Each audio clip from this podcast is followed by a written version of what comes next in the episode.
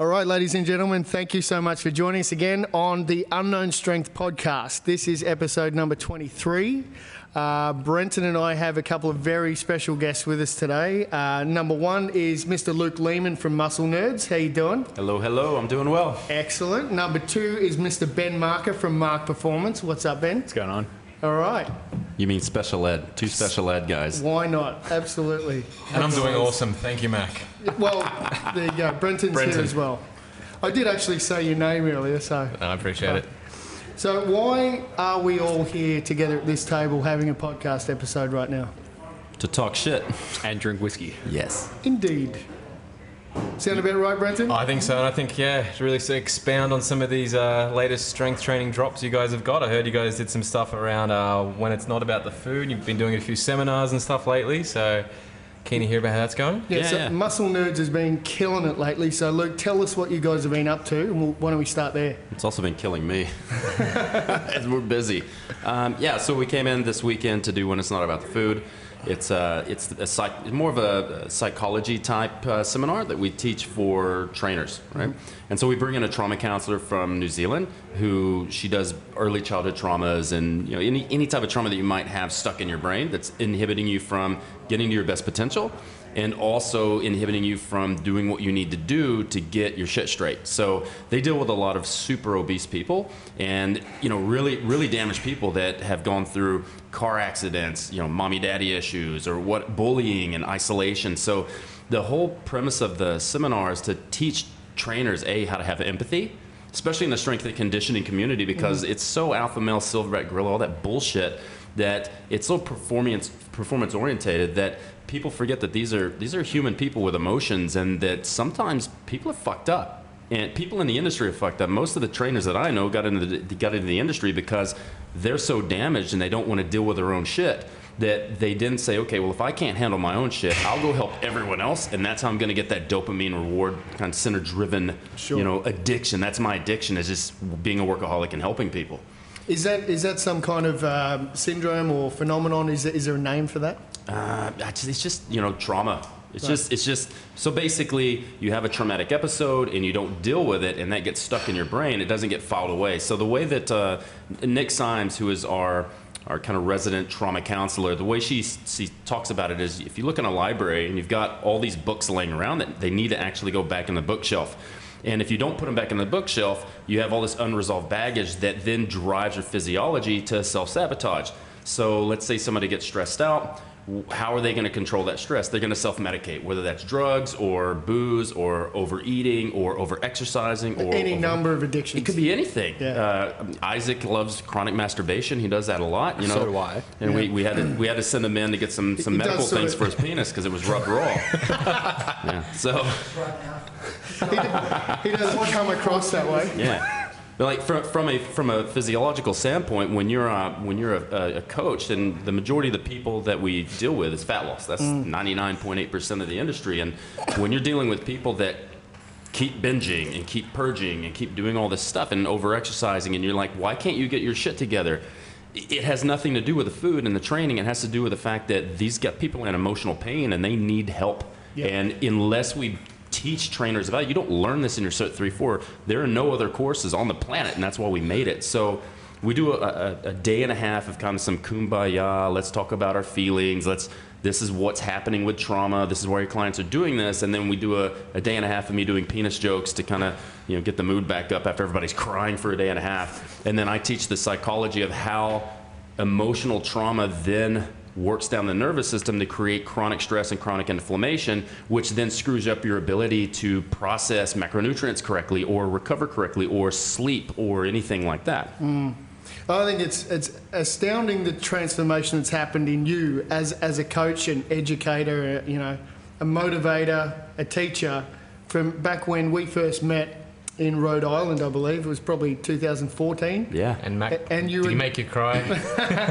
Very, very much so. It was it was the training that made me cry. Yeah. But no, you were you were an alpha dog. You were the silverback gorilla. You were that guy much more so than this guy teaching about trauma and how to deal with people's emotions and the baggage. Hmm. So, I think that's really really remarkable, dude. Thank you. You know, part of it's just kind of having a coming to Jesus talk with yourself and saying, man, I've got some shit I need to deal with, and then mm. finding the right people and say, wow, fuck, everybody needs to know about this mm. stuff. Like this, everyone's hurting and no one's creating a solution. No like one's talking about it. yeah, you can't. You're not going to train this off, and you're not going to diet this off. You have to deal with these unresolved issues, or you're going to keep triggering. You're keep going to have. You're going to keep having issues, and you're keep going to binging and, and starving yourself, and all this other stuff that's happening. And and coaches really need to know about it. Yeah, Sure Fair to say. I mean, I'm I'm no expert in this domain, and I haven't really seen the stats on it. But I, have, I would have a hypothesis that a lot of these people who are obese and overweight, they're aware, they're aware that the food they're eating is obviously not good for them, and that's why there's that underlying condition, that mental trauma that's leading them to self sabotage, as you said. Yeah, absolutely. because it, it's like the um, you know the, what, what are the, the Catholics that whip themselves? You know, it's like they feel the pain Yeah. that they're, they're Self-flagellation. Self-flagellation. That's exactly what I'm trying to say. And with the foods, they know it's hurting them. With the cigarettes, with the drugs, with the booze. It's just a perpetual sort of downward spiral. yeah, absolutely. Yeah. I mean, most of the people that have these addictive qualities, they don't want that to happen. But if you've ever been, eh, most people have had this happen themselves before. They're, let's say you have somebody that gets stressed out and they want to get a drink, but they know if they have a drink, they're going to have a problem, right? And that was me. That's been me in the past, like drugs, drinking, sex, whatever. And you, it's almost like having a, an out of body experience where it's like, okay, I'm really stressed out. I need to deal with this. I can't cope. Okay, I'm going to go get a beer. Okay? And you're, you're walking into the garage. I don't need a beer. You open the, the refrigerator, you're like, I don't need to do this. You're grabbing the beer. I don't have to open it, I can put it back. And then you drink that first one, and that first one leads to 12.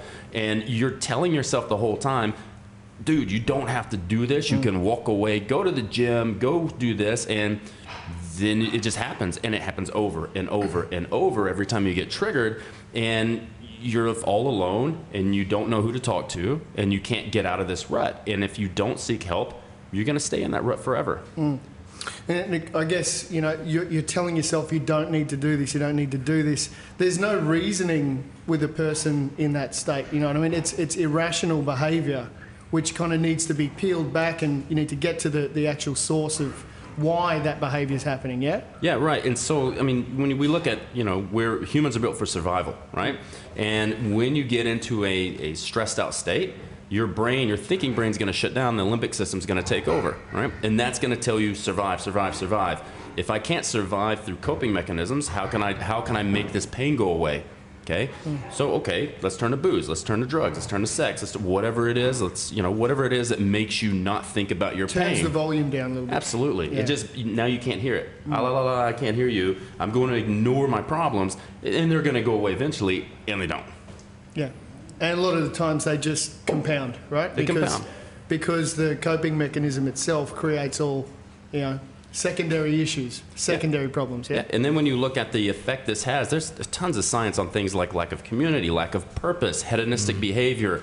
You look at um, people who are socially isolated, people who spend all day being addicted to, to Facebook because they don't have a good social network. When you look at what happens through the nervous system and through the sympathetic part of that system, it's causing gut issues. It's causing it's causing brain issues. It's mm. causing your inability to actually burn fat correctly, mm-hmm. right? So you have people where they're doing everything right. They are dieting, they are training, they're doing all this stuff, and they can't sleep, they can't recover, they can't actually burn fat the way they're supposed to. And that's an extreme example, but it, it does happen. Like for most people, calories in versus calories out. We know that's key. But what we have to realize is there's a lot of other factors that go into those two parts of the equation. And part of that calories out is your mitochondria. Mm-hmm. And what controls that? Your thyroid. And what controls that? Impulses from the brain. So if you start getting into a stressed out state and your mitochondria start becoming deficient, now you can't get glucose and fat into the cell to be burned appropriately. It gets kicked out as other things. I see. We really got into the weeds there, didn't we? Yeah. So fair to say, I mean, you're mentioning that um, you know when you've got psychological stress leading to inflammation that impacts your weight loss.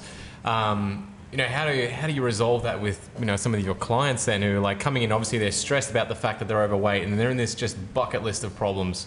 Um, you know, what's your approach there? Well, the first thing is you, you've got to get educated on what to look for. So, what we do, obviously, it's not in a trainer's wheelhouse to counsel people. Yep. Like, we can talk or we can listen. You know, what's going on? If you want to tell me, that's fine. You know, you can talk about it, and that maybe maybe you're the only person that, that person has to talk to. You know, people come into us and we think we need performance, we need fat loss. you might be the only person in the only three hours that week that that, that person talks to and actually listens and mm-hmm. talks back and actually gives a shit, right? And so the first thing is saying, okay, this person's, you build this trust, and this person's telling you all this stuff. And when I was in my 20s, I would, I would tell people, listen, I'm here to coach you. Shut the mm. fuck up. I don't care if your partner's cheating. You. I don't care if your kid's smoking. I don't give a fuck. Fucking squat. That's the mm. silverback gorilla, right? Yeah. Mm. And if I could, if I could get a DeLorean, and I could go 88 miles an hour, and go back in time, I would beat the shit out of myself. Right? I would. I'd beat. you- I'd be like, stop being a fucking dick. Let me tell you what's in your future, so you can go ahead and start helping people now instead of waiting 20 years to help people.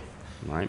Interesting. I mean, like uh, I had this conversation with Mac once. Like, I think invariably when you're a, when you're a strength coach or a coach or anyone in that sort of coaching role, invariably you become that supporting and nurturing type character in their life. And like, you know, even Matt can attest. Like, so many times I'll come in the gym, like various times, whether it's in the morning or not. Uh, come in from work, come in from home, various issues, and it's hard sometimes when you've, you know, life gets in the way, shit hits you. Come into work, start training with Mac, and then like he has to deal with me in different moods and different sort of states. Uh, and the amount of battles I've had with him, I'm just like, nah, I'm just not in the headspace to squat right now. Like I, I, I am going to argue with you for an hour about all the reasons why I can't do it because my headspace is not right. Yeah, absolutely. And here's the thing: what you what what coaches have to understand is that phys, that physiological state, the psychological state like that, then has repercussions downstream. So mm-hmm. you come in, and that's a neurally driven process. Yep. So then you come in and you go, okay, we're going to do three to one wave loading, or we're going to do lactate sprints on the bike, and your physiology is not set up to cope with that. Mm. Lifting weights in conditioning is fantastic to build stress resilience. And that's the whole point. We're going to mm. get stronger. We're going to build more stress resilience so we can handle heavier weights and more volume later. But if they come in and they're in that state, they're not in a state to recover or perform. Yeah. They're in a state for maladaptation and, and to regress instead of progress. So at that mm. point, it's like, what do you do? Do we not train? Okay, cool. So how about this? We can go get a coffee and talk. Cool. Your job as a coach is one thing: get results. And sometimes results doesn't mean that we're bashing their dick in the dirt, right? Mm. But then again, you know, if you're if you're in a, a an area like if you're you know in CBD and you've got CEOs and they expect to be trained, okay, what do I do? Because they still want to be thrashed. Yeah. So okay, so maybe we think if this is a neurally driven issue, why don't we move to the under, other end of the sp- strength uh, spectrum? Maybe we do some metabolic work instead, some muscular endurance, strength endurance, and like a submaximal type work. Let's work on some technique stuff with submaximal weights instead of using force. Maybe use a little more velocity and technique so that you can limit that neural drive. That way, their nervous system can calm the fuck down. Yeah, yeah, yeah. And then you talk to them about, hey, you really need to least mode your beast mode. Why don't, you, why don't you go get a massage this week? Go get a rub and tug. Go get in a float tank. Whatever it is you do to relax. So back up a little bit. You mentioned something there on the on the le- uh, there's a few things, right? So you mentioned this least mode. I want to I want to hear about that before you jump into it again.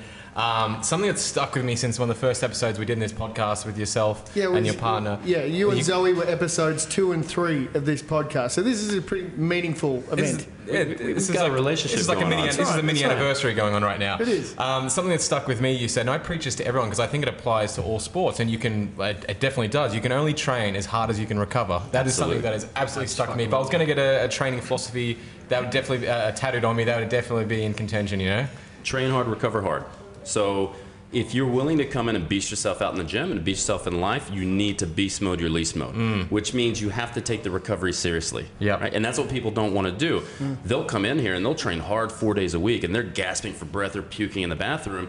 But then you tell them, you should probably go get a massage this week. Or you maybe you need to go talk to a counselor. They go, nah, I don't have fucking time for that. Yeah. Well, you don't have time not to do that, right? Yeah. So how about you come in for you know 45 for 20 minutes we bash you up and then we do some stretching. Or maybe i do some yoga with you or maybe we just talk or maybe we do some fascial stretch therapy or whatever it is. A lot of coaches only have one thing in their one tool in their toolbox which is mm-hmm. training so maybe we learn how to do some assisted partner stretching and during that time you're talking to the, to the guy about okay let's talk about your food while i stretch you so you're killing two birds with one stone or as i like Yeah. to say two girls in one cup so Please don't ever say that again. So, for the people listening out there who've had some experiences with personal trainers and they've got that typical run of the mill experience, they go in, they get told to do, they, this person appears from a back room with like a, a printout of exercises, and that's their personal trainer experience. What do people need to look for to get this kind of holistic experience you're talking about? Because it doesn't sound like you're talking just about a personal trainer or just a strength trainer. You're, You're talking what, what do you about call this? an evolved an evolved trainer, an evolved coach, eh, like an educator? Yeah, so the, the first thing, everybody talks about, oh, they, they train gen pop, they train gym. Listen, everybody trains gen pop. Stop training him like a fucking athlete. Hmm. Yeah, hmm. Susie Muffin Top is not a fucking athlete, mm-hmm. okay? Uh, there's things that they're doing. This is why we have program design class. This is why we have our foundations course, which is all nutritional biochemistry. This is why we do the psychological course because we're trying to fill the gaps in people's education that no one else is teaching. Because they're teaching methods. Okay, cool. You do German volume training, you do GBC, you do all this stuff. But why? And no one can explain that because none of the trainers know their biochemistry, they don't know their physiology, they don't know any of that. So they don't actually know what's happening and they can't predict the results, right? What we teach in our program design class is you, at the end of this, you should be able to program for 12 months for a gen pop. And that's not just program 12, 12 months with the training, but also conditioning and nutrition and some supplementation if that's appropriate. You need to have empathy. You need to know where they are. You need to know where to put them on the continuum, which means you have to have measurements so you can manage these things and understand what they need when they need it mm-hmm. and when it's time to take some time off and go on a holiday or go on lease. But there's so much stuff you have to think about. Hmm. But if you don't understand what's going on at the cellular level, you're just throwing shit at the wall and you're hoping something sticks. Hmm. And this is what's driving me fucking crazy. But it's always been that way. It, it literally, as long as I've known this industry, that's that's the way it's been. And just because something's been that way forever and ever doesn't mean it's the right way or there's not a better way. Absolutely. You're, like you're becoming the Uber of our industry. You're, you're, you're the disruptive motherfucker that's really going to put people out of business. And I'm not going to fucking apologize. You either, you, either so. you evolve or you get left behind. yeah. And this, this this calls upon, I think, what I leverage in my, uh, you know, as a designer, you talk about understanding the problem before you can actually solve for it. So I guess what you're talking about is understanding like your clients again from that holistic point of view, and not just, you know, to get towards that PB in the strength training room. It may not be just lifting more weights. It may be a few other sort of activities and arrangements in your life that you need to take care of to sort of reach that goal. Yeah. Th- th- There's so many other factors that go into play, right? So I was actually I had a coach from Adelaide come in and we did some. He's opening a facility and he wants to know what he should do. And I'm not good at business. My my, my business advice is here's the things you don't want to do because this is the shit me and Zoe and I fucked up This with. This is what right? we did. yeah, and I actually trained him for powerlifting and also for long distance running. Wow. So he comes to me and he wants to oh, these two completely opposite goals. How do you do this? And This is the, the hybrid athlete shit, the Alex Viada stuff. yeah, it's it's uh, a guy's named Costa. I'm not going to say his last name because he's Greek and there's more consonants than vowels. So I, I can't. And I told him that this morning. I'm like, I've been training you for a while and I've known you for a long time, and I still can't say your last name. So you're just like Costa M. Like that's it. and um, you know, it, one thing that kind of a light bulb that went off in my head that people don't know about is when you're getting ready for a powerlifting meet, he wants to lift heavy all the way to the meet. And I'm like, no, you need to recover. He goes, but if I don't keep lifting really heavy, I'm not going to. Reco- I'm, I'm not going to feel the weight here. And I go, no, you need to relax. You've got to relax. You've got to request. You have to recover not only your nervous system, but your muscular system. But you also have to recover the the cell. And that's something people don't think about. Mm. So we taper off two weeks out. He comes out and he knocks out 15 more kilos on all his lifts because he stepped back and actually let his body recover. People don't think about things like that. So when you're mm. bashing people in the gym, you're not thinking about that nervous system relaxation. You're not talking. Mm-hmm. You're not thinking about the muscular. You're not thinking then about the emotional. You're not thinking about the cellular. There's a lot of stuff that needs to recover. There's a lot of things to consider. But Absolutely. The, but the thing is, no one teaches this stuff. And when you go into the CERT 3 4 and you go through, like, let's look at the muscle fiber, let's look at the cell, you kind of glaze over all that and you mm. just try to pass everything because all you want to know is sets, reps, time under tension, rest, periodization. Just methods. practical. Yeah. Purely practical. And if you learn that first, you're putting the cart before the horse. Yep. Right? Because you don't know what that stuff is stimulating in the body. And what you're trying to do is feeding your body information to get it to move a certain direction. But if you don't know what that information then stimulates, how are you going to predict where they're going? Mm. So when you talk about cell recovery, uh, what do you exactly mean by that, and how do you know when your cell has recovered? Well, you don't. I mean, that's the thing. I mean, we, we, if unless you have a lab and you're getting tested with all this stuff. But like I showed you guys, this the lactate scout. It's Yep. a it measures- holding a little blue bag Little with a blue little bag. prick machine Yeah. thing. It's a it's a expensive piece of equipment that I bought from North America, and what it does, it tells us where your blood lactate is. By using this, we can tell what's going on in the mitochondria. When glucose comes in, mm-hmm. if you if you start getting really stressed out and you start getting resistant to energy or losing your metabolic flexibility, and you start building a lot of free radicals, your mitochondria is going to go, fuck that, this is causing damage, I can't handle this, and it's going to start kicking glucose out as lactate, and that will rise fasting. So if I see that rising, I understand that what we're doing is probably pushing your metabolism in the wrong direction. Mm-hmm. So maybe we back off here or back off there and reappropriate what you're doing to regain that so then everything starts flowing correctly. Mm. So there are things you can measure. Most most trainers aren't going to buy this because it's a thousand dollar piece of equipment. You know, it, and it's not practical.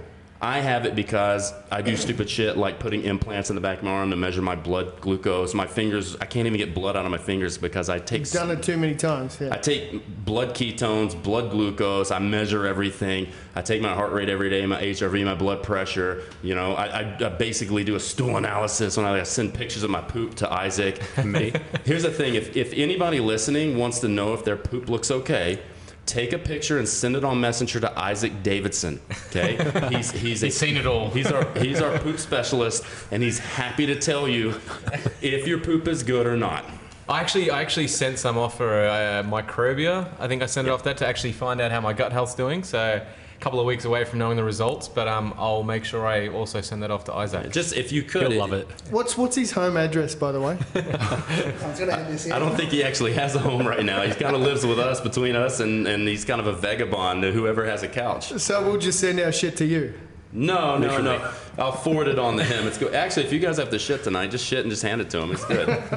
Um, something you were touching on about metabolism, uh, the way you talk about it, and you, you were mentioning uh, a few case studies before we jumped onto the podcast. You're talking about metabolism and fixing people's metabolism, and you make it sound like it's something that's elastic and fluid and not something that's so set. Um, I guess sort of expound that a little bit with metabolism. Is is it something that you've got your metabolism and that's it? That's your metabolism. You respond to that as is, or is it something that can be changed, modified, ramped up, down? What? Yeah, absolutely. The, mo- the metabolism is, is forever changing and adapting to your environment, right? So let's say somebody gets super stressed out. Hmm. That's going to cause downstream issues, right? You're going to get your pupils are going to dilate. You're going to get tachycardia. You're going to your bronchial tubes are going to open up. You, there's a lot of things that happen, right? So when we look at the cell, everything everything is based on do I feel safe and secure or do I feel threatened? Mm-hmm. Okay, so in a in a in a contemporary well, in a historical physical threat situation, you know, a lion jumps out at you, you go, oh shit, and you either you've Time got to run. Time to well, yeah, you've got four options. You're gonna fight, flight, freeze, or facade, right? So traditionally, we look at fight or flight. You're either gonna try to fight them or you're gonna run away. So in that situation, things like your immune system gets jacked up, which creates a lot of inflammation. Stress levels go up. Your heartbeat get you lose heart rate variability, and then you start really preferentially utilizing glucose for energy because glucose makes really fast energy. Then when you get away, all that stuff goes down. Unfortunately, now we have contemporary social issues. So you have what's called conserved transcriptional ad, uh, response to adversity. So if you are put in an ad, uh, in a, a position where you feel threatened, that can have influences on your genome, which mm-hmm. then creates transcriptional responses where you're making like in, in in inappropriate amount of inflammatory chemicals. Right. And when you do that, you're shoving, shoving, shoving glucose into the cell. When you overload the, the mitochondria with glucose or with free fatty acids, that creates a lot of free radical mm-hmm. damage. So, in order for the body to protect yourself, it starts to shut down the mitochondria. Then pyruvate can't get into the mitochondria, it gets kicked out as lactate. Then eventually the, the cell says, okay, how do I fix this? Let's prevent glucose from getting into the cell. Okay, now your glucose starts to rise.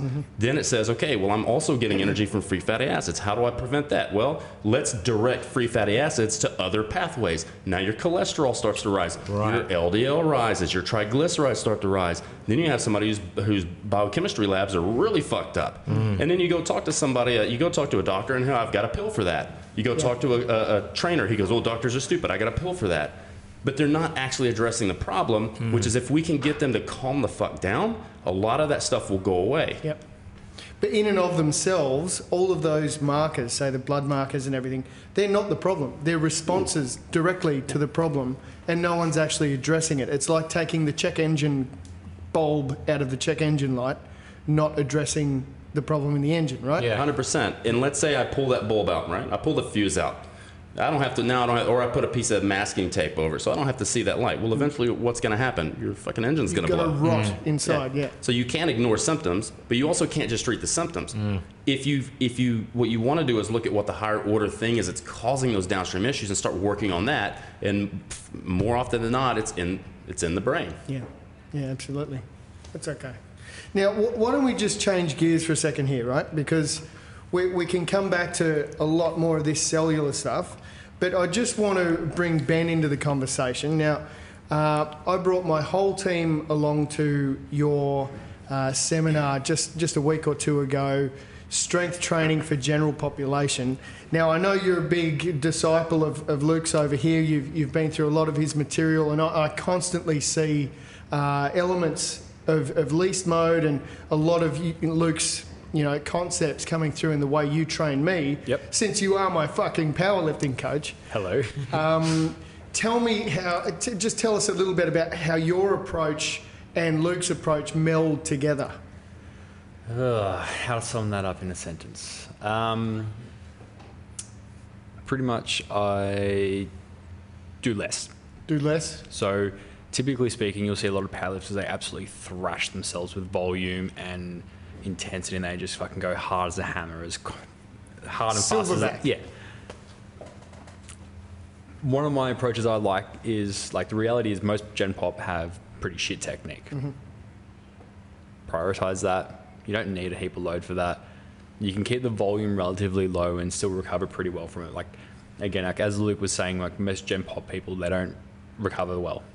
So if you get someone training really, really hard and they go in, they train a hard session, they come in again and like, oh, I'm, I'm tired. It's like, okay, cool. You haven't recovered from the previous session. This session now is up shit creek. Then it becomes a matter of being like, all right, sweet. I don't have to throw a heap at you for it to work. I can give you just enough. Um, and this is kind of where I combine a bit of stuff that I got from Luke, a couple of guys from like Renaissance Periodization. That's Um, Mike Israetel. Yeah. Yeah. They talk a lot about like, you know, maximum recoverable volume. Yep. So obviously the most amount of volume you can recover from. But that's a dynamic thing, But right? that is fluctuating. yeah. This sounds like uh, like when you get prescribed medicine, they talk about the minimum effective dose. Yeah, exactly. Um, so like I like to play around with kind of like the minimal adaptive volume, which is obviously Yes. the, the least amount I can give you that's still going to give an adaptation versus like the maximum recoverable volume, and then introduce a lot of the stuff that Luke talks about with like you know the breathing stuff, release mode, and try and down regulate everybody in that session as well. Um, so as far as like the the seminar that obviously like I ran the other week, um, a lot of that was more so being like cool, like focus on the technique side of things, manage shit. You don't have to thrash people. In fact, thrashing people is probably going to be, you know, disadvantageous. yeah, you'll lose business. Yeah. Yeah. Because people are going to be like, well, I'm fucked all the time. This isn't good for me. Whereas Yeah. if you can get someone who comes in like, oh, I'm tired, you know, I'm run down, I feel fatigued, and you're like, okay, cool, we can still get something done so they feel like they've achieved something, but actually have them walking out of there going, oh, you know what, I actually feel a lot better. Like, I've done a little bit of movement stuff, I feel like I've achieved. Again, like, progress can be measured in so many different ways, whether it's more weight on the bar, which, again, for most people isn't always necessary. A lot of the stuff that I do with my guys, is, and obviously with yourself, is like practice the technique. Technique gets a little bit better week by week. We can put a little bit more weight on the bar, and then just get you to recover as hard as possible. Yeah. It's pretty simple. Now, th- this is the thing. I mean, how many times have I come into the studio to train with you, absolutely on the fritz, nervous system all over the place, adrenals just through the roof? Uh, you know, what's what's your system of kind of gauging or measuring where, where I'm at or where any of your clients at? Because you've got a whole host of people you're working with. It, it depends on what my relationship with them is like. Right. Like you and I can have a pretty honest conversation. You can be like, "Hey man, like I feel like a bag of dicks today." Yeah. Like as much as There's I one in the back. In, in which case, Ben says, Yeah. "Well, I'll just pop down to the dick store and get you a bag of them." Oh, Exactly. but I went shopping today. yeah. Um, but like I've got like other clients that will come in and they're like, oh no no no, like I have to train today. Like I feel like I have to thrash myself. And again, going back to what Luke was talking about, you know, people have their coping mechanisms. Yeah.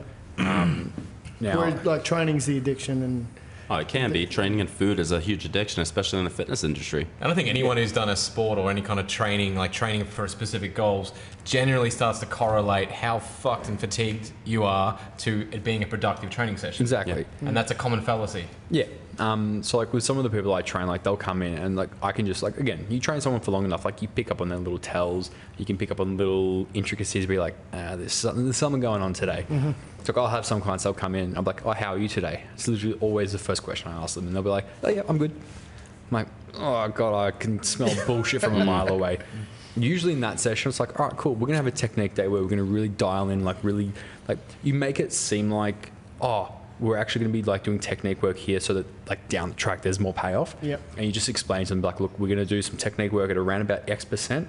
You give them some arbitrary number, and you just you you find a weight where it's like, cool, this isn't moving how it should be, and then when it's not moving how it should be, like, cool, what's going on? Yeah. This isn't moving how it should be. There's going to be something more to the picture than this. Yeah. And that's usually when they'll open up and be like, oh, well, I've got this going on, I've got that going on, this, this, Yeah. and this, and this.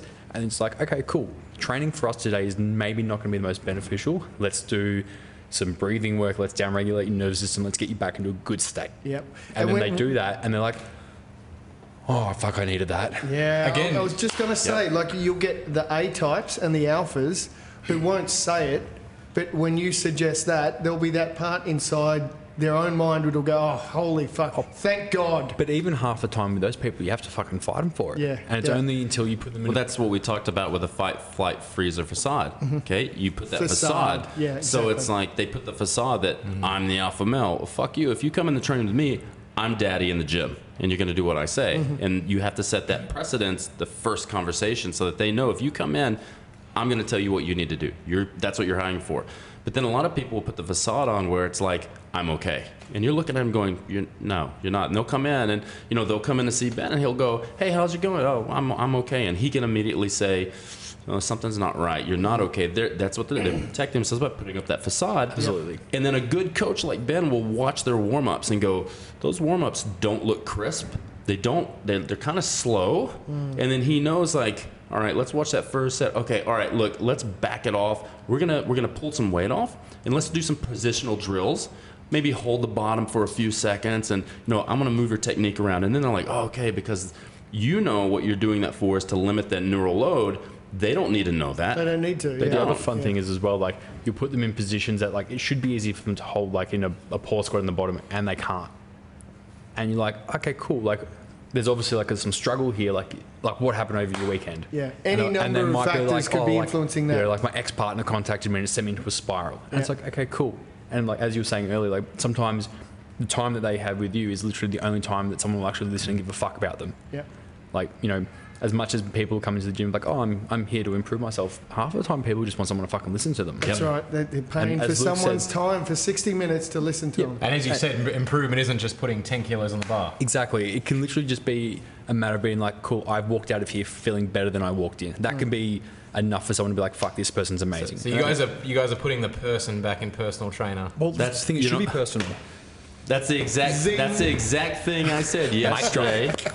Uh, and and Isaac's over here laughing because I, I looked at those guys and I said, listen, the way we teach what we do isn't easy. It takes. It's plan- emotionally. I can imagine it's emotionally draining. It, it is, but it's also it's like I'm asking these people to understand exercise metabolism and biochemistry and personal relationships and all this stuff. But that's professional personal training, and we've got to put the personal back in personal training. So that's exactly what we say, and that's the thing. Like the in, this needs to be a movement where the industry gets this, and that needs to be the mantra for every fucking personal trainer going forward. Is I'm going to get personal with people. Not I'm going to bang on my clients, which is what most trainers think is personal training. Well, I'm going to fuck all my clients. Yeah, a different kind of personal That's training. different, and it, that can be an, another revenue stream for you. Fine, I get that. But the thing is, like, we can't give people canned things and not look and work on their own physiology because that's professional training, right? You know, from a from a from a uh, powerlifting perspective too. That autonomic tone, if your sympathetic drive is really high, it's gonna make you really fucking tight, right? Because you're guarded. Yeah. And then when you look at somebody and they're trying to squat and they can't get the depth and it feels like their adductors are going to rip off the pubis, you're looking at them going, okay, maybe we do some, maybe we do a little bit of submaximal work and maybe we work off the blocks. And there was a time, last time I had, I had Ben actually watch my sumo deadlifts and I was like having a really hard time. And he goes, okay, we're going to pull off blocks. And I was pulling off blocks, and it felt like my freaking hips were gonna explode. And I didn't realize at the time it's because I was going through a lot of shit. Mm. Right? He saw that in me. Mm. Not a, we didn't talk about any of that. He, as a coach, he saw that and said, maybe you should pull short range today. And I went, okay, fine. And then it took me months later to be like, wow, I was going through some shit. Like, he immediately picked up on that, and that's amazing. And that's what a good coach does. Everything's an assessment from the time they walk in the door, you're watching them walk in, to the first tone of their voice when you say, How you doing? to the warm ups, then to the first work set. And he picked that up and altered the workout based on how I was feeling emotionally that day. Mm-hmm. But I That's think the that the- coach's eye, man. But the other thing is as well, like to be a good coach, like you need to have empathy. If you don't, like, y- you're in the wrong fucking business. That's exactly The exactly reality right. is that we- you're dealing with people. Well, exactly. Like if you deal with people, like you have to have empathy. If you're one of those people who are like, oh, I fucking hate people, but you're in personal training, like get the fuck out. Mm. You're ruining our industry. You're in it for the wrong reasons. yeah, you're in it for money, and you're trying to capitalize on people's insecurities and fears. This is a perfect segue into one of the things I wanted to cover today, which is to follow on from Luke's and our first episode together, which is the state of the personal training industry. And we, we kind of uh, we, we glossed over this a little bit. We, we touched on it, glossed over it, and then moved on. I think we got into more biochemistry. But um, I, re- I really want to go into this because we're in the age now where it's all about these six-figure, you know, business coaches, all about the, you know, your first 100 clients, the fucking Chris phase of the industry. No, don't fucking say that name in front of me. Sorry, dude. Sorry. Man. It's, it's all about the ratings. You, you, you you gave me a couple of glasses of whiskey, and now you're like you're now you're ramping me up. I'm sorry. I'm poking the bear. Nah. bro. The beast out. Look, here's I've been in this industry a long time. How long? And a long time, over 20 years. Thir- 30 years of you when I first started training, right? So here's the thing. These young coaches are getting in, stop taking sales and marketing classes. Learn how to do a really fucking good job, and you will have a mm-hmm. waiting list of people who will want to give you money and their first child and probably a kidney as well. Mm. You will be booked out solid. But if you learn how to market and sell from these fucking charlatans, you will be forever lead farming and spending all this money and funnels on these fucking leads, and you can't keep a goddamn client more than a few months because you don't know what the fuck you're doing. Yeah. Sounds pretty predatory. It is predatory, It- and it's fucking pissing me off. Like you've seen all these young 21 year olds, they don't know their ass from a hole in the ground, and they're they, but they look really good with their marketing. They're you see it in the education industry. And, and they're coming to you. They want a solution. They want to be. They, they, they think they're coming to you to be fixed. Like they've got problems and they need help and they need support. yeah. They just want systems. Hmm. They don't Yeah. actually want to learn their craft. And, and, and, you know, here's in the back in the day, I was telling the story of this weekend too.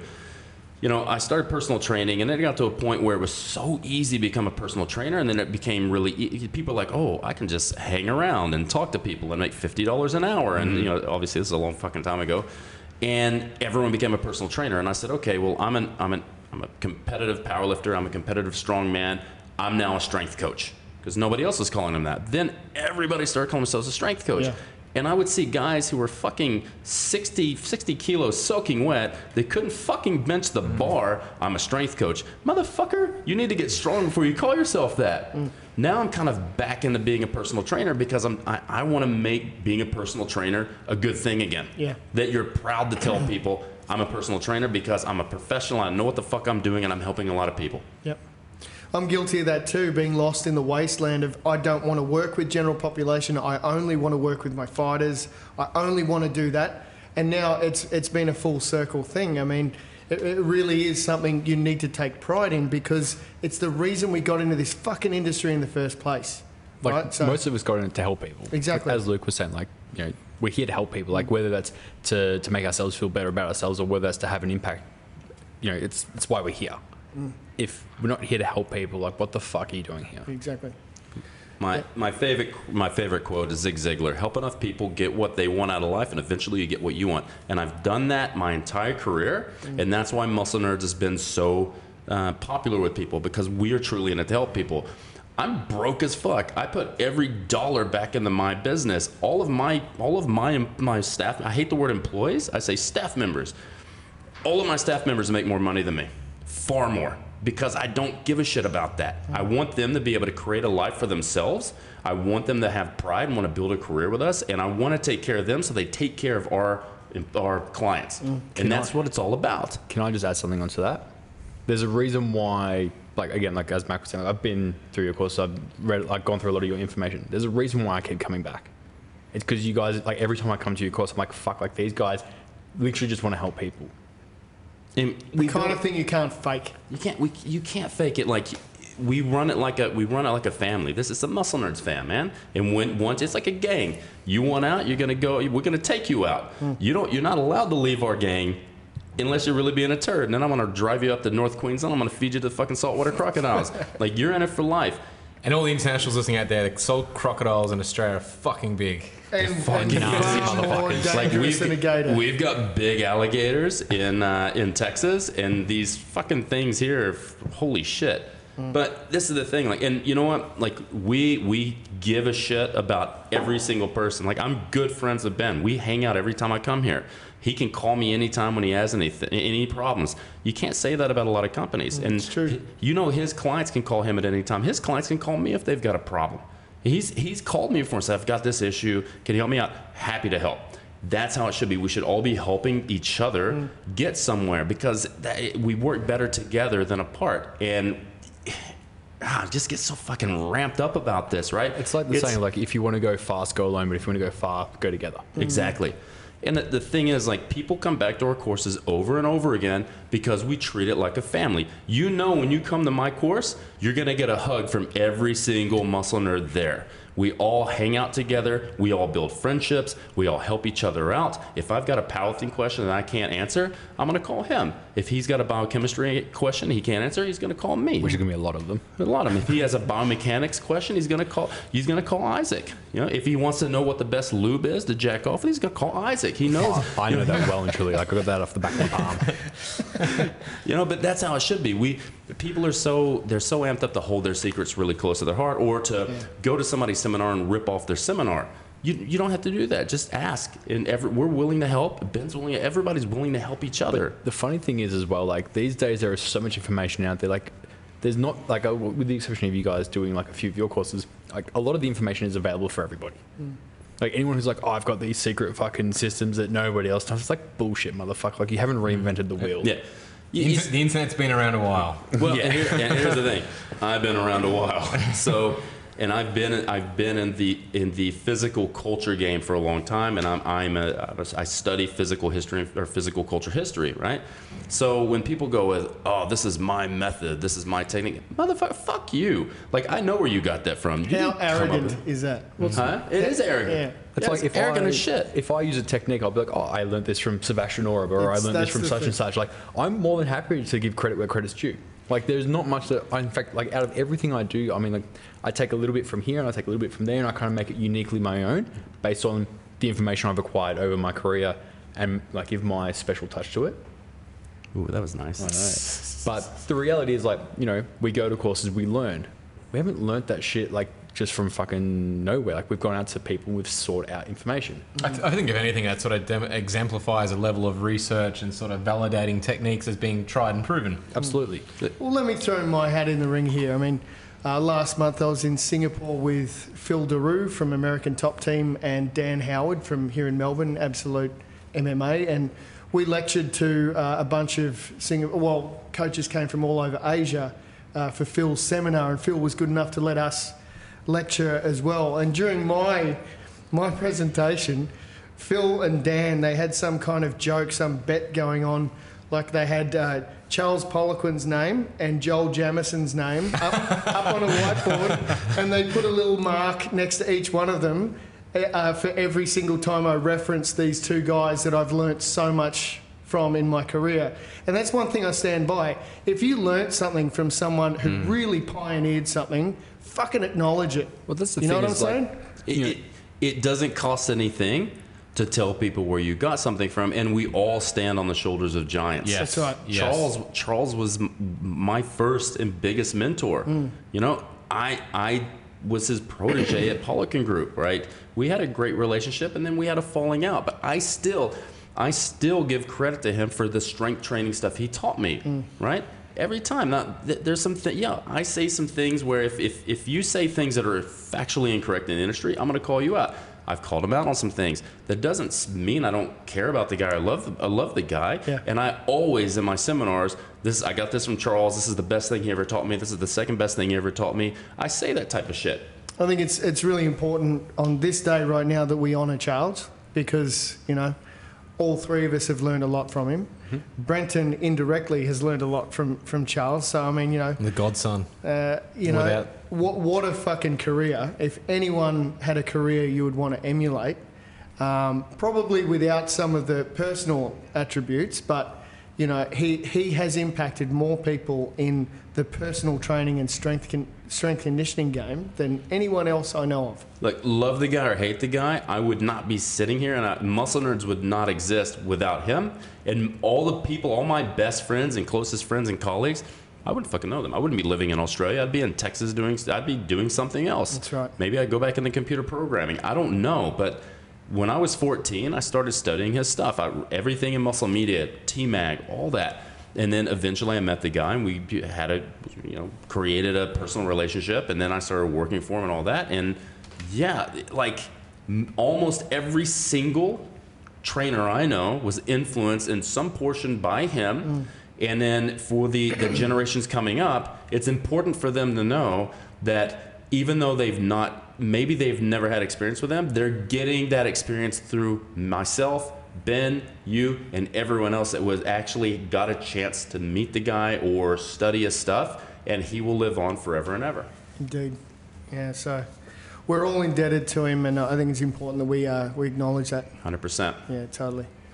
Um, there's been a huge wave of, of stuff on social media since his death, what, about a month ago?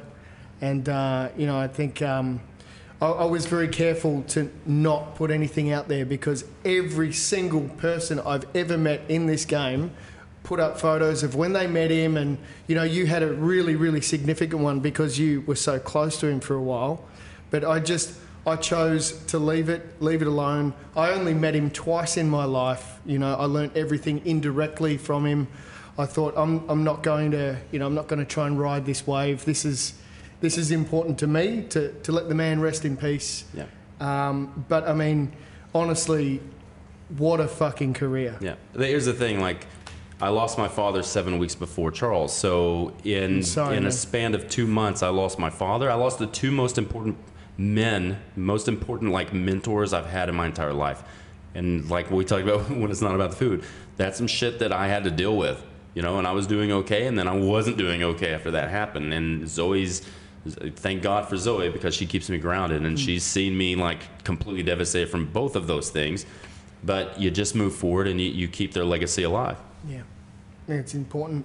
And what about, can you comment on the stuff that Strength Sensei Group is doing now with, is it Carlos? I, I don't really know what's going on. I wasn't sure what's going to happen, but you know, uh, you know, he had Carlos and he had uh, Tony Parra and he had a lot of people around him. I think Carlos is still running with it, and um, yeah, and Carlos is amazing. He's amazing. I met fuck, I met him fuck, I don't know, a decade ago, and the guy's super knowledgeable, and he's both of those guys are, are really good guys to kind of keep that that movement going. That flame the alive. flame, Yeah. and then and then also keep evolving it with all the new research. yeah.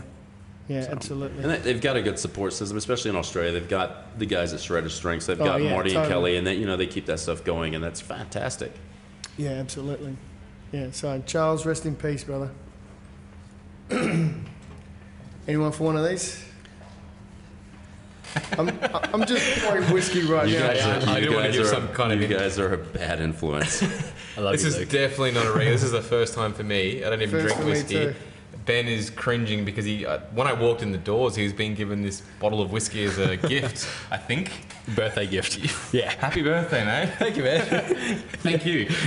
I'll get you another one on the way to Huxleberger. Done. I think if you give him a few more of these, he'll buy at least a couple. Well, I, I the the kind of That empathy was just going to Well, pour the, out. The pre warm up to this podcast, I was getting choked out and armbarred for 15 minutes. so It was very good to watch. so I, I'm going to have to go get some counseling now.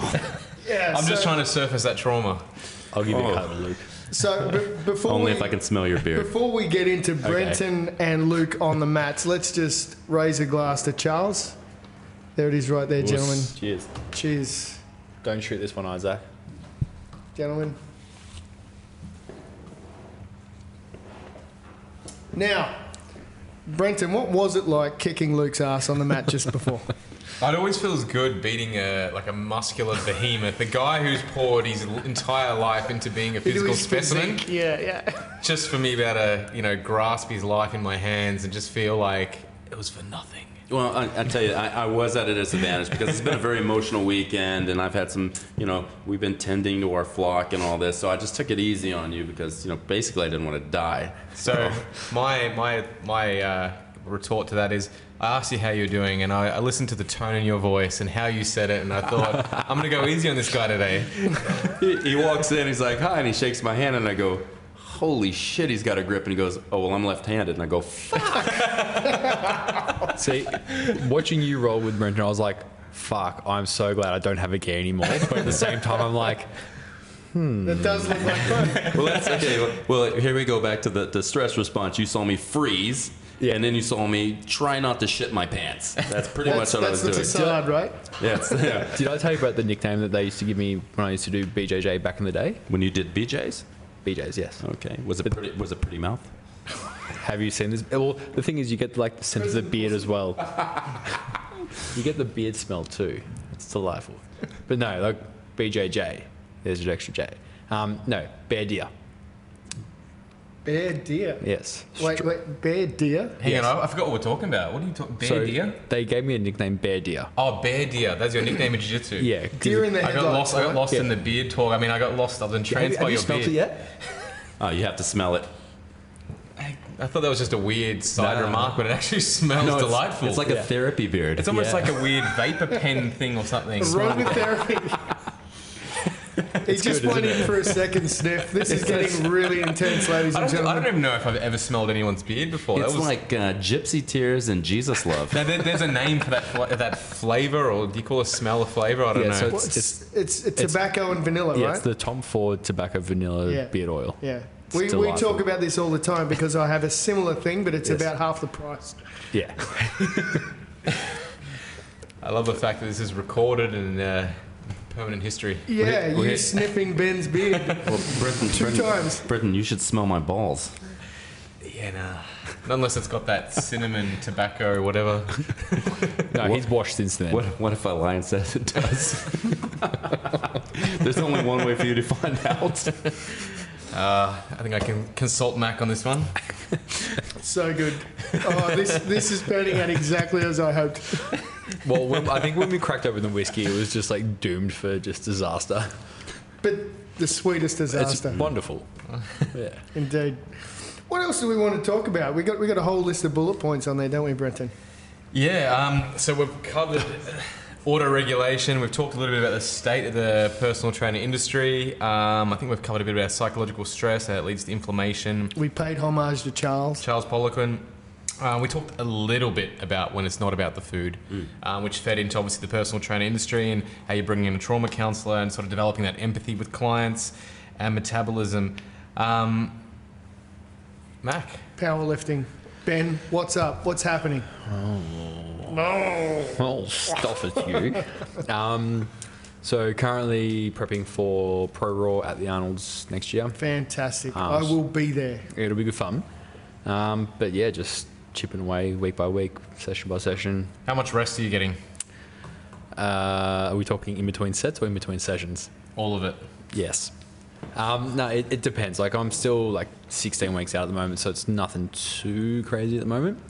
Um, no timed rest periods. It's more so just like when I feel recovered, cool, go again. If that set moves like a bag of shit, rest a little bit longer. So, question to you, I mean, like, you're yes, you're a trainer and you're a coach, and you're Yep. aware. You know, you can observe other people. How, I guess, acutely aware of your own sort of uh, shortcomings when it comes to being able to tell yourself, okay, I need to take a rest or not. Do you keep yourself accountable to someone else?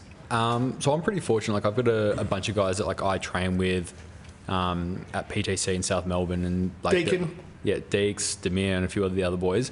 Like they're all coaches as well. Like they're all very good powerlifters. Um, it's the kind of thing if like I go in and I'm moving like a bag of shit, like they're pretty good at going, oh, what's going on? Like you just Yeah. you're not you're not moving the way you should be. I mean, like this is the fun part about coaching myself as well, because I'm I'm pretty switched on to like if I'm having a good day, if I'm having a bad day. Sometimes you just need to like take your ego aside and be like, you know what, today's just not my day. I'm gonna go home. I'm gonna eat some food. I'm gonna drink a fuckload of water, and I'm gonna go have a nap. Like, especially being 16 weeks out, if I was gonna push now for the sake of trying to satisfy my ego and I hurt myself, that's not fucking good. So for like just going back to coaching myself, like I obviously know my body pretty well. I know what it likes, what it doesn't like. Volume? Do you like volume, Ben? Upper body, I do. Um, lower body, uh, injuries flare up a little bit, which is. What else flares up? do you really want to get into that? I'm just building empathy, bro. Oh, I love it.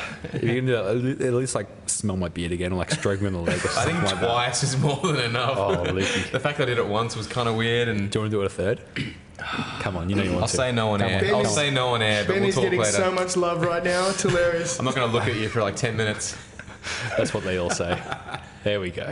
But uh, the reason I bring this up is Yeah. because there was um, an ungodly amount of volume in one of those one of those program one, one of those phases that Yep. I saw that you were doing.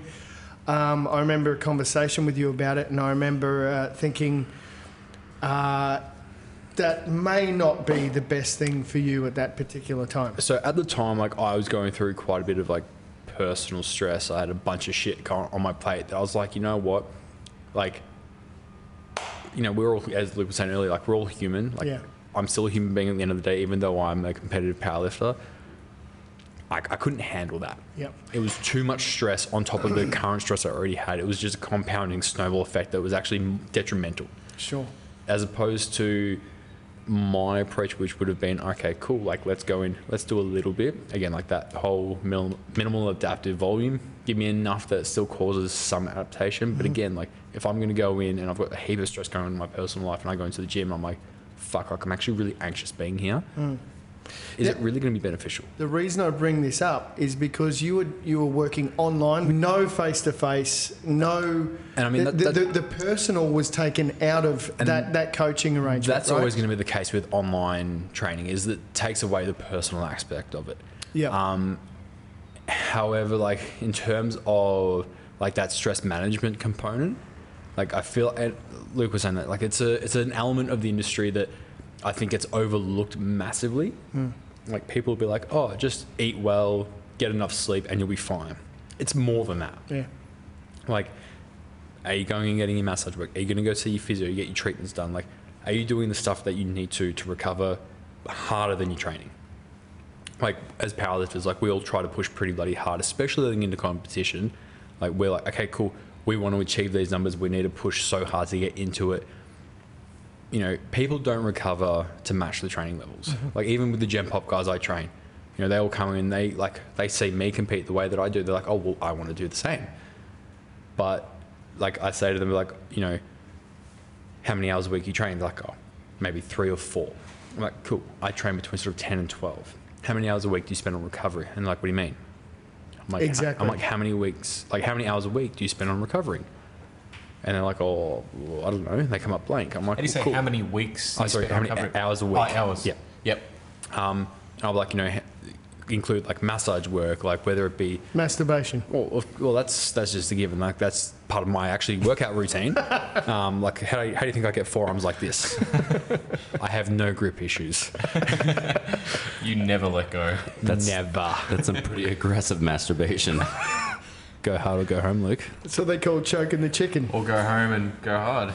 Oh yeah, that works too. um, but yeah, like so. Oh, I completely lost my train of thought on that one. I'm just confused. Sorry, You're talking about sorry, rest, We- and you were talking about how many hours in the week you spend resting. Yeah, so like you'll get like gen pop guys, and again, like they might train three hours a week and then wonder why they're not progressing at the, the rate that you are. It's like, well, I trained for three times as many hours a week as you do, and I spend you know three to five hours a week on recovery work Yeah. alone. And people are like, well, what do you mean by recovery work? I'm like, cool, like something as simple as stretching. Like, how good is stretching for fucking recovery? It's great. It's one of the most you- underused. Like how like we've done that in our Sell sessions. it, That's sell, right. it, sell it to me. How good is stretching for? All right. Well, Recovery. well, Well, you've smelled you my like- beard, right? Would you like me to, to chime in here? yeah, you can you can give us an anecdote. Now, Ben and I use uh, uh, an expression, feeling like a bag of dicks, you know, when the nervous system is literally on the fritz. Um, there was there was one session recently. I thought, fuck, I can't not go train. I'm sure there's something I can do, but I'm telling you, my my head was somewhere else. My nervous system was on the South Pole. Uh, uh, seriously, I was in no shape to train. And Ben uh, did a bit of ART, did a So little he, bit of he, he held your dick in contraction, pressed on it, and then stretched it. yes, Okay, exactly. got it. Got What it. else do you do? We gained an, we gained Very an para- extra couple of inches, didn't we? It's all about the inches back. That's right. That's right. So it, it worked clearly, but no, Ben. Uh, we, we did some stretching. We did a little bit of a little bit of therapy, a little bit of treatment. Um, we did a bunch of uh, you know it was all within that realm. It was all within you know active therapy, treatment, It's restorative work. restorative work. I, I think okay. I think they don't want to tell you they were doing the Dutch rudder. Do you know what that is? No. Never heard of the Dutch rudder. Okay, so you you grab yourself, and then Ben grabs your wrist, and then he uses your hand to jack yourself off, but he's actually making the motion go. Right. Like it's, it's like assisted. Somebody else. Yeah, yeah. Yeah. yeah. Sounds alright. So you can still be heterosexual, but you're facilitating the process of recovery. Right. Right. I'm all about giving. It's That's all it. I get- very I'm- I'm- restorative. I'm here for personal services. I'm, here to, I'm here to help people. I know. Uh, oh, do I know? Oh, oh yeah. So Mac, I mean, It's getting I'm, very I'm- I'm- I'm homoerotic. bring- I'm bringing this back around. All right, I'm turning the ship back So around. on. just so everyone knows, the, the the bottle of whiskey is almost gone. oh, fuck, it is too. It really is.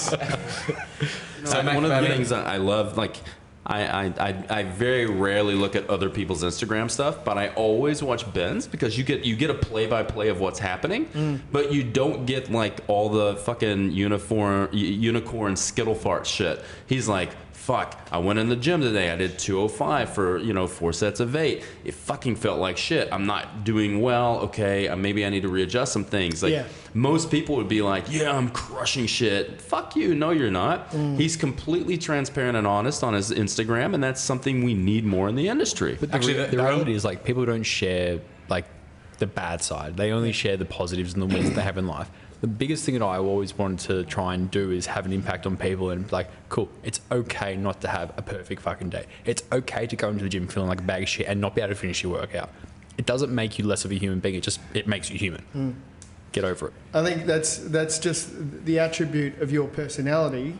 Uh, it's one of the reasons why you and I have been working together for so long because real recognise real, and you know your Instagram page is a beacon for that quality. You know what I mean? Like it is. It. It's it's filled with shit sessions. I was gonna say you But didn't. th- oh, there's- Well, No, no, no, no. no, I mean, I mean, Okay, hold on, hold on. come on, Okay, so there's come some. on. there- Let, let me Mac, empathy, bro. let, me let me back that up. here's the thing. There may be some real shit. recognize real. There may be some shit sessions, but he's still the strongest motherfucker table, uh, at, motherfucking this person at the table. table right now. Yeah. Yeah, I mean, I'm looking at his Instagram right now, and there is only videos of lifting. So if that's your thing, Yeah. And my dog. Ben's a ma- I haven't found And your Matt, dog you yet. can't, you can't forget Matt. oh, there'll be I something think there you've somewhere. forgotten about your dog in the last Please, few Ben, weeks. let, let me back that up. Let me back that up and explain myself. Go for it. Wh- when I say that, your page is only lifting. Mostly, and, yeah. And within that, you've you've captured every bad session that you've done. Well, the thing is, like, I I address the good stuff as much as I address the bad stuff. That's right. So if, like, you know, the other week I had um, a dealer and I had to hit 205 for eights on my squat, Hmm. they felt real fucking good. The following week I had to go in there and hit it for four by five, and it felt like a bag of shit. Hmm. Like, you know. In that post, I'm pretty sure I'm like, oh, it felt really fucking heavy today. I still had the work done. It doesn't make me a special snowflake by any means. Hmm. It just makes me fucking normal. Like, people try and glorify themselves, and like the thing, oh, I'm gonna go on a little bit of a rant here Let's go. everyone who's like, oh, yeah, Luke's excited. Yes. People who are like, but people will be like, oh, no, I'm good. Um, they'll be like, oh, I'm training for powerlifting. I'm going on a fucking war. Like, fuck the, f- oh, fuck off. Like, you're training in the gym. You're not a fucking special snowflake. You are picking up a piece of fucking metal and putting it back down again. That does not fucking qualify you for anything other than a congratulations, you picked up X. Well done. You can lift a heavy thing. Yeah, it doesn't make you a fucking special snowflake. You know, you get these guys who go out and they actually surf and they actually go to war. None of those motherfuckers like, oh, I'm going to war because I'm in the gym. Like you, like I mean, thank fuck I've never experienced real war. Mm. I hope to God I never do. Mm. Mm. I've, I've, I've always found that funny. Like friends of mine who've been in the military and stuff, and they've like always questioned why I go into martial arts and train. They're like, yeah, but it wouldn't. You wouldn't be able to do that with like full gear on out in the desert. I'm like, yeah, okay. Like I never want to go out into those conditions. Yeah, all it's like- respect to the people but, who do it, but, but, the other thing as well, you go around in these conditions, you got a fucking gun. like the likelihood of you needing to fucking choke some motherfucker out is so low. You shoot them in the head. yeah, I, I'm a lover, not a fighter. Exactly. Like I'll cuddle you. I felt that's the why I do love. is- I've really felt the love while you were strangling the fuck out of me. Hey, I kept you close, so there's a very nice cuddle you gave me. heart to heart. Hey, that's a perfect segue, all right? Luke Leaman now does jujitsu. I do. Yeah. How, how far in are we now? Uh, total total time accumulation and not my travels. Probably I don't know, maybe eight weeks. Right. So this is when you're taking it seriously with some consistency. Yeah, I mean, I, I, I came into it to, to take it seriously and to roll it into competition at some point and to basically on the same track you were at with, with get, like, want to get my black belt someday and, you know, mm-hmm. focusing on becoming the best I can be. And, you know, I, I my experiences with judo and Japanese jiu-jitsu and the first time I did Brazilian jiu-jitsu, and I've told you guys this story before. Last time, yeah. The last time, it was like 15 years ago. You know, I walk in, they're like, okay, you know, he's going to lay on the ground. You're going to get in between his legs. And I'm going, uh, what? Like, this is not like in, it's not how Japanese jiu jitsu or judo goes. And he's like, no, well, this is how we train. You're going to end up on the ground here. And so I'm like, oh, okay, whatever. And I think probably a couple of weeks in, I had a, a big guy on top of me. We're both sweating. Um, we didn't have rash guards back then. The nipple. His nipple, it's nipplegate. His nipple pops out, goes The nipple. right in my mouth. So I had some other dude's sweaty nipple in my, my mouth, and I freaked out and went, "Fuck this! I'm gonna go do Muay Thai." And then today, while we're rolling, someone's nipple pops out. Oh, you- I thought you were joking. Did it? You're, yeah, and it was like sitting like on my left nostril, and I start having flashbacks. So I'm gonna have to go get some trauma counseling now. I thought you were saying like, fortunately, a nipple didn't slip. No, your nipple can't. It's a nice nipple, but I don't want it in my mouth. And it was in kind of in my nostril. And then I started having flashbacks, and I started freaking freaking out. But it didn't matter because I couldn't freak out because I, then I was getting choked. So. Now I'm worried because I'm thinking of all the times where I think my nipple didn't slip out, and I'm worrying how many awkward That's a- situations just I've fuck- just encountered. roll with it. but it's Yeah, a, this- this look, is it's a great strategy. This is the kind of thing we need to roll into your when it's not about the food seminar. Oh yeah. What about when a nipple slips? When a nipple slips, then you know, hey, that could be a trigger to drinking a quarter bottle of wine of, of uh, whiskey like we're doing right now. Yeah, Johnny And Walker Gold John- Label Ooh, It was really nice. Yeah. I'm not a whiskey guy, but this is all right. Yeah. Yeah. Ah, likewise. Yeah. But you know, gone, gone down quite well. the thing I'm the thing well. I'm enjoying about the Brazilian Jiu-Jitsu is in most of the martial arts I've done, your focus is always getting to the next belt. And then you go in, but when you go in the Brazilian Jiu-Jitsu, you see all these white belts and they're all really fucking good. And you're mm-hmm. like, "Holy shit." And that's like when you like you've got one stripe, two stripes, like when you get your blue belt and they're all like I really don't give a shit. Like I'm here to get better. Mm. Don't give a fuck about the belts. Then you roll with a fucking a guy's a blue belt who's been training five or six years, and the guy's just completely mauling you. Yeah. You know, holy shit. And then you, you learn to start focusing on the art, not the actual reception of some tangible thing Yeah. like a stripe or a belt. And then you realize, okay, all right, cool. If I get to be a black belt, I get to be a black belt. I know I'm in this for 10 to 15 to 20 years, whatever. Doesn't really matter. It's a journey. It's a journey. It's a whole love the process. And that's what I like. It's a journey and it takes the pressure off and it's just all about like learning to get better, not getting trapped into things. And then it's mm. the mental mathematics of it. It's like engineering. It's like I understand biomechanics and leverage. Okay, now how do how do I understand the strategy about not letting someone have space, creating a dominant position? What can I do here if this doesn't work? Where do I go? And then making my opponent fuck up. Because that's what it's all about, making him make a bad mistake that he's gonna fucking regret. baits and traps and Yeah. problem solving. Now, I just want to give you the opportunity to represent the gym that you're training at now in Brisbane because we chatted briefly off air about it. Uh, and it sounds like a really, really cool community, cool little environment to uh, to be training in. It is. It's uh, my the the guy I'm taking my instruction from is Justin Bennett, and he's a he's competitive. He's a brown belt. Um, he trains out of the Agoge. That's his gym. He used to train out of Arte Suave, and the guy's amazing. He's uh, it's not a competitive atmosphere, and that's what kind of turned me off of Brazilian Jiu Jitsu before. It's like you go in and everybody's trying to manhandle each other, and I'm like, man, I want to learn a technique before I ever get competitive, and I want to get good so we don't hurt each other. and he reinforces that of okay let's learn the mechanics behind things and let's re- let's re- let's get really good at feeling and not thinking mm-hmm. and moving from one thing to the other with nice fluid motion and that that's kind of more my style because I am a, I'm, I'm not a small guy Yeah. and I'm not a weak guy but with the jujitsu you want to learn how to finesse it and to be able to Bring move the technique yeah and the brute yeah. strength I don't want to force somebody into a submission. I want to make you fuck up. I was going to say, suffice to say, you're actually at a disadvantage when it comes to learning jiu-jitsu because you have a lot of physical attributes that are going to let you power techniques, power moves, get yourself into positions that against a standard person, you know, uh, if they've got better technique, you know, they're going to have to have a significant technique advantage over you to generally sort of outmuscle you, outmaneuver you. And Is that, is that what you found earlier? No. uh, oh, no, I found that he was very, very powerful, and, and that the reality is, is that he's going to give a lot of white belts and blue belts and even purple belts trouble off pure physical Just ath- pure strength, athleticism. yeah. If you can throw someone off you, if you can ragdoll them, move them away from you, they still have to work pretty hard to find that opportunity to put you away. Okay, he's fucking lying because I spent the whole time uh, thinking, knee in please don't shit your pants in front of all these people. right?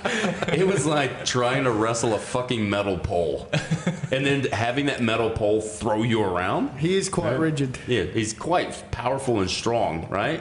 And this is the thing, like you never know. Like I, I, I convinced Isaac to come. He's got shit muscle, like his muscle tone is shit, but it doesn't matter because I'm flexing right now. That's not fair. I'm only saying that because I'm across a few microphones, and you know he's probably not going to jump across the table. But like I was, I, I, I tell everybody now, like, look, man, if you want to, if you want something to go do, like a least mode thing, and it sounds silly for Brazilian Jiu Jitsu to be least mode, but part of least mode is getting a hobby. And something that takes your mind away Yeah. from everything. Like for me, like motorcycles, I love driving motorcycles because it, all you can think about is the motorcycle. if you stop thinking about that, you're gonna die. Your old man was a bikie too. He was. And I'm now working on getting getting his motorcycle over here. And- Fantastic. yeah, I love that. Yeah, and um, you know, when when I go to to jujitsu, the only thing you can think about is jujitsu, and the only thing you think about is protecting yourself and protecting your partner. Hmm. And you don't have time to think about any of your fucking problems, so you can go and you can just escape for a couple of hours. And Zoe's like, "Oh my god, stop telling everybody to go." I'm like, but people don't understand They how don't. fucking powerful it is. Yeah. And so I convinced Isaac to go the first time. He's like, "Oh my god, this is fantastic! Like it's scary, but I can get on the mat and I can't think about anything else but this." And I think that's a really powerful thing. I'm going to attest to that for someone who used to do BJJ once in a blue moon ago. Um, literally, like you have someone who's trying to like jump around your neck, it forces you to slow down. Yeah. Like it literally forces you just to go stop. Okay, I'm going to assess the situation. Okay, how do I get out of this without getting choked the fuck out? Absolutely. And the reality is, if you peel back and you look at what is the purpose of meditation, like what are you trying to achieve in meditation? It's to actually take a step back, slow down, and just observe thoughts, really, and just like not overthink things. And when you're when you're doing jiu-jitsu, the reality is quite often the only thing you have to think about is how do I break this grip off my neck? How do I how do I get his weight off me? Like just such a simple thing that brings you back this sort of primal survival mode mm-hmm. where the issues you're experiencing day to day, relationships, jobs, stress, money, finance, all of these things are inconsequential when you have to move Yeah. a physical weight off you. It, it also teaches you how to control that stress response because okay, you you end up on the bottom, mm. and someone your size or bigger is on top of you, and you can't breathe, and they're covering your face, and you're trying not to give them something to lever into an arm bar or a triangle or whatever, and you have to learn okay, calm down because getting getting like crazy and freaked out is not going to help things and you're going to burn all your energy. So you learn just to you learn just to frame up and just wait mm. and to just be very patient. And the first few times you roll it's like one minute in and you're dry heaving and throwing up outside. Yep. then you're like everyone's like dude you got to calm down. So you get on the bottom and you calm down. Now you're rolling for three minutes. Okay i can do this. And then after a few weeks you're rolling for 20 or 30 minutes and you're not even tired. Mm. And it's like i now can control my emotional state. Yeah. i can control that stress response. And then when you're outside of the uh, outside of your your club you're like okay what's going on right now is not that big of a deal. I just need to frame mm. and relax and take care of it and look for an opportunity Yeah, absolutely. Uh, and that's the thing. it- Like that's beautiful. that You touched on about like Fuck, that was good, right? that was good. That, was, was good. That's pretty good. fantastic for a guy that's been doing I, it for how long. that. I gotta pay that. Um, that- the, the reality is, you start to learn to at least be uh, attuned to and sensitive to your psychological responses to difficult situations. And I always explain this to people. Like, I mean, I, w- I work in an office. I'm, I'm a designer, so I go into some heavy design, heavy office type situations. And I always look at it as no situation is ever going to be as hard as having someone like with their hand on my throat, knee riding me, mounting me, taking my back. And in that moment, all I care about is trying to escape that situation. Nothing in life is ever really as hard as Yeah. that most of the time In that moment. Yeah. in that moment. That's the thing. A a lot of people who, who've never experienced jujitsu listening in, they're not going to understand just how challenging it is. They're not going to understand like how much it's going to test their character to stand up, or you know, lay down in in this case, and and really try and figure this thing out. It is such a challenging undertaking. And that's what I love about it. That's why my journey has been so back and forth over the years with it but it is a very, very serious undertaking, and you, you, you command respect when you start to get good at it. And that's the thing. It's not about the belts, it's not about the grades, it's not about the achievements, but the lifestyle. When you can incorporate that into your lifestyle, so many other things mm. within your life will change with it as you get better at it. You get better at coping with different situations. Definitely. I was going to say when people ask me, "Oh, do you think I should do jiu-jitsu? Do you think I'll be good at it?" And I'm like, I don't know if you. That, that's inconsequential. The reality is, is I guarantee you that if you stay at it long enough, you will be 100% better than the person you were when you walked in the door the first mm-hmm. time. You won't even be mm-hmm. the same person because the reality is, is in order for you to become better at that and to, and to improve, you need to change. You need to change how you respond to losing, to failure, to stress, to all these difficult situations, and you won't improve unless you unless you change those qualities about yourself. Yeah, and you and I had a great conversation about this after after you taught me some lessons, and it's like you know, there's no place for ego on the mat because ego gets you hurt, and mm. you you learn. We talk about empathy in this podcast. You learn a lot of empathy because you can seriously hurt them, or they can seriously hurt you. And when you're when someone's choking the shit out of you, and mm. you know it, it won't take much for them to end that shit for you. Mm. You learn to respect it, and then you learn to respect the other person. When you have them in that position, it's like, okay, I'm just gonna go just hard enough to get the choke, and then they tap, and I'm done and it gives you a lot of respect for not only yourself and other people but human life and empathy and saying okay fuck man i've got all this massive control and power that i can have and it gives you a lot of respect for it Absolutely, and it's, it's a very humbling process as well. And like particularly with any kind of extreme sport you do, whether it's uh, weightlifting or jiu-jitsu, it does expose and highlight the limit, the very real limitations you have, and that's not a bad thing. Learning the limitations you have and trying to work around those and push those, like learning that you can only lift a certain amount and not letting your ego get in the way and walk in and say, "Look, I'm going to lift 600 kilos today. It's only going to get you hurt." When we talk about respect, I just want to say this one time. I got a lot of respect for you, Luke, because when you got onto that mat, I could see in your eyes you had no interest in rolling with Brenton. you, you, try, you tried to talk me out of letting Brenton get on that mat with you, but you stuck with it. There was a good, I reckon, 30 minutes, 30, 30 to 40 minutes that you got you got your ass handed to you by Brenton for the first maybe five to ten, and then you allowed Brenton to show you a few things, Yeah. and that is the essence of jujitsu. You got to get your fucking head smashed in first, learn your humility, so that those above you can show you what you need to know, and that that is that is part of the art. You need to lose. You need to be the nail before you can be the hammer. Mm, and absolutely. so like.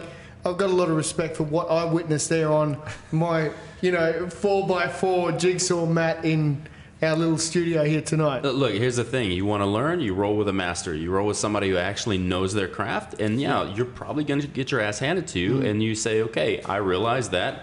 You know, how long have you been training? Okay, I'm making a timeline of how long it's going to take me to get good like that because that's that's what you're searching for. That's right. And if you you look for a mentor, mentors come in lots of shapes and si- sizes, and they come at different times of your life. And I'm, I'm saying, okay, next time I'm in Melbourne, you know what I'm going to do? We're going to fucking get on that mat or somewhere else, and he's going to choke the fuck out of me, and I'm going to go, okay, You're going to learn more. and then I'm going to, okay, how do I prevent that and what do I do? And I'm going to come back for more and more and more. And he's going to choke me out. He's going to armbar me. He's going to applaud me. He's going to do all this shit to me. And every time I'm going to learn something else, I'm going to take that back with me and I'm going to process that. But if I don't have the humility, if I'm not humble enough to accept that instruction, then I'm not a worthy student. Could not have said it thank better. you. No. Thank you for allowing me to witness that. Hmm. Good on you, Brenton, for kicking his ass and teaching him a You thing really or fucking enjoyed that, I know. I think we all did. Isaac over there was losing his shit. He was loving it. No, you know, he walks in and I'm like, oh, fuck. Here's the grip. He's and so he, much bigger and, than I and he's imagined. Got, and he comes in like, I, I've got my, I've got my gi stuff in a duffel bag. He's got like the professional backpack, and I'm like, then he, then he walks out. He's got a black belt on, but it's gray. So I'm like, holy Mm. shit. I do want to shout out to MMA Fight Store who gave me that amazing bag. So Yeah. good Shout gear. out, yeah, Look, yeah. man, anytime I have the chance to roll with a black belt, I'm gonna roll, and I know I'm gonna get the shit kicked out of me, but I'm gonna learn a lot. Wow, the phone just rang here. That's a first for the Unknown Strength podcast. the landline There's a landline lot of just firsts rang. on this episode. I tell you what, the phone's ringing off the hook here at Fitline Personal Training. Are Training. we taking calls tonight? Caller, you're on the line. Do you have questions? Yeah, let's bring it back to like the 90s. No, that, that's. Uh, look, why don't we start to wrap things up a little bit? It's been uh, it's been nearly a couple of uh, couple of hours on here. Um, what have you both got going on, Luke and Ben? Let's start with you, Luke. The rest of this year, it's it's nearly Christmas time. What's on the horizon? Oh shit! Um, the next two weekends, result-based training. I'm doing all of their education. Uh, well, some of their education, but for all their places for the next year. So I'll be doing that with them. Um, then hopefully I can actually like play PlayStation and enjoy my wife and my dog and my own bed for a while. Um, and then in January I get to go to the United States to do a cadaver course. So I get to chop up a dead body. Fuck yeah! Respectfully chop up a dead Wait, hang body. on, hang on. You guys are married now. Well, we're the, might as well be. We're we're gonna get married February second, twenty twenty. So I needed a date that Then was. why the fuck are you calling her your wife? Is it the whiskey? No, I've always called her that because Really? I mean, yeah, as long as I've known you, you've always called It's, it. yeah, I've always called her. Ben knows. I've always. Yeah. It's it's it's the inevitable. She is. I mean, I must she's, have missed that. She's the, the she is single handedly the greatest thing that's ever come in my life, and she's my rock, and she's everything. Massive respect. So I we, we That's would sweet. be yeah we would be married now, but it's like hey I w- you know me I'm a fucking weirdo and I need a cool fucking date. So I'm like 0202 2020 awesome. That's Not a bad. cool fucking date. Not a bad day. Yeah, so yeah, so you know we're gonna do it in New Zealand, and her her father's a famous hunter in New Zealand, so we're gonna do it at the Deer Stalkers Club because it's free, and we're gonna do a pig on the spit, and we're gonna do all this stuff, and we're gonna go out in the in the bush and tramp around a little bit, and Wow. maybe shoot shoot some deer to eat and all that stuff, and you know if uh, anybody wants to come, you're invited. Yeah, I'll take one of those. All right. High fives all around. Isaac, Sean, yeah. so that's you. That's you. Yep. What about you, Benjamin? Have we got any more seminars to look forward to? Uh, this year, no. Um, I got a couple lined up next year. Uh, I got a few private ones I'm running in house for a few different gyms, um, and then probably have a one open to the public for early February. Beautiful. That's amazing. And so you're planning on having one per quarter next year? Is that about right? Thereabouts, yeah. Yeah. So as, you're as, gonna- a, you're as gonna a have- guesstimation. Yeah. I'd like to have sort of like one open to the public every quarter, and then sort of fill in weekends here and there with private ones in in house for gyms. Yeah. But Ben Ben needs to do seminars. He, people need to people need to hear what he has to say about powerlifting and his mm. techniques and the stuff that he's learned from other people and the way he's systemizing his stuff. More people need to know this because Absolutely. he he truly gets it not from just the strength perspective, but also from the recovery and all that. And uh, if he ever wants to do one with muscle nerds and I have very much like that. and w- he can talk about squat, bench, and deadlift, and I'll talk about the biochemistry and stuff. when are we doing this? Whenever you want, baby. Once you sniff the beard. Oh, he sniffed it plenty of times. Everybody that comes to that gets a cuddle from me and gets to sniff his beard. and a cuddle from me. So And they can sniff my. Most importantly, they get to sniff my beard. You know, you know, I I think I'm almost embarrassed. At the beginning of this podcast, I put out the question. So why the fuck are the four of us sitting around this table again? that is the reason, right there, right there. Well, now I know. Yeah, Because it would be stupid for us not to sit here and talk about this shit. That's absolutely. why. yeah. No, I I mean, mean, what, we went you, for a whole you've, bottle of you've collaborated, Luke. You've collaborated with a few other coaches in the past with different workshops. I think this collaboration with Ben Machar would be a very unique seminar indeed. So, get your fucking asses into gear and start booking that shit. Yeah, 100%. Done. cool, excellent. Brenton, what have we got going on for the Well, it's nearly fucking Christmas. As if, So, as no, if no, we're no, going to do any podcasts. No, no, we do, we do. We have two, we have two lined up. We have Robert Drysdale coming up, Fantastic. and then we have. you mean Brazilian Jiu Jitsu world beater, Robert Uh, he's Drysdale? won it at least a few times. I don't know. He went into the UFC, did a few MMA things, won a few things. Kind of never lost. and- Coached a few fucking amazing. Ah, I mean, how much time we got left? Um, Yeah. So Robert Drysdale. Robert yes. Drysdale, yes. Very yes. He's an intelligent dude, really Yeah. smart guy, really switched on. Um, And then we have Devon Larratt, arm wrestling world champion, one of the greatest arm wrestlers of all time, at least Luke, the most do you know charismatic. Devon Larratt, I have no idea. Canadian world champion arm wrestler? This dude is one of the masters of psychological warfare when you're two inches away from another guy's face. Does he blow kisses to you? No. He, He- tells you how shit that you know you are. And he beats you. Holy shit. Jesus Christ. He has arms as long as my legs, and he is, uh, look, it, for my money, he is one of the greatest competitors in any sport that I've ever seen compete. Very interesting training methodologies as well, and he's one of those guys that adds puts respect back into the. Whoa, how did I do that? Uh, he puts respect, gives respect back to the bicep curl. You know, when you see Yeah. him lifting like monumental amounts of weight in a bicep curl for a specific sport like that, you see Mm. the value in it. Absolutely. So we have that to look forward to here on the Unknown Strength podcast. But for right now, why don't we uh, why don't we call it a night, wrap things up, and then um, open another bottle of whiskey? I don't know. Burgers. Burgers, burgers, and yeah. whiskey. Yeah, I need, that's a I need some idea. food before we drink more. Yeah. Fantastic. All right. Well, Luke Leaman, you are the man. Thank you so much. Ben Machar, you are my brother. Thank you, Brenton. You are also my brother. Always. Much love to everybody listening. Thank you, Isaac and Sean, for joining us. You guys are legends. We are out, ladies and gentlemen. Fantastic. Thanks, thanks for having us on again. Thank you.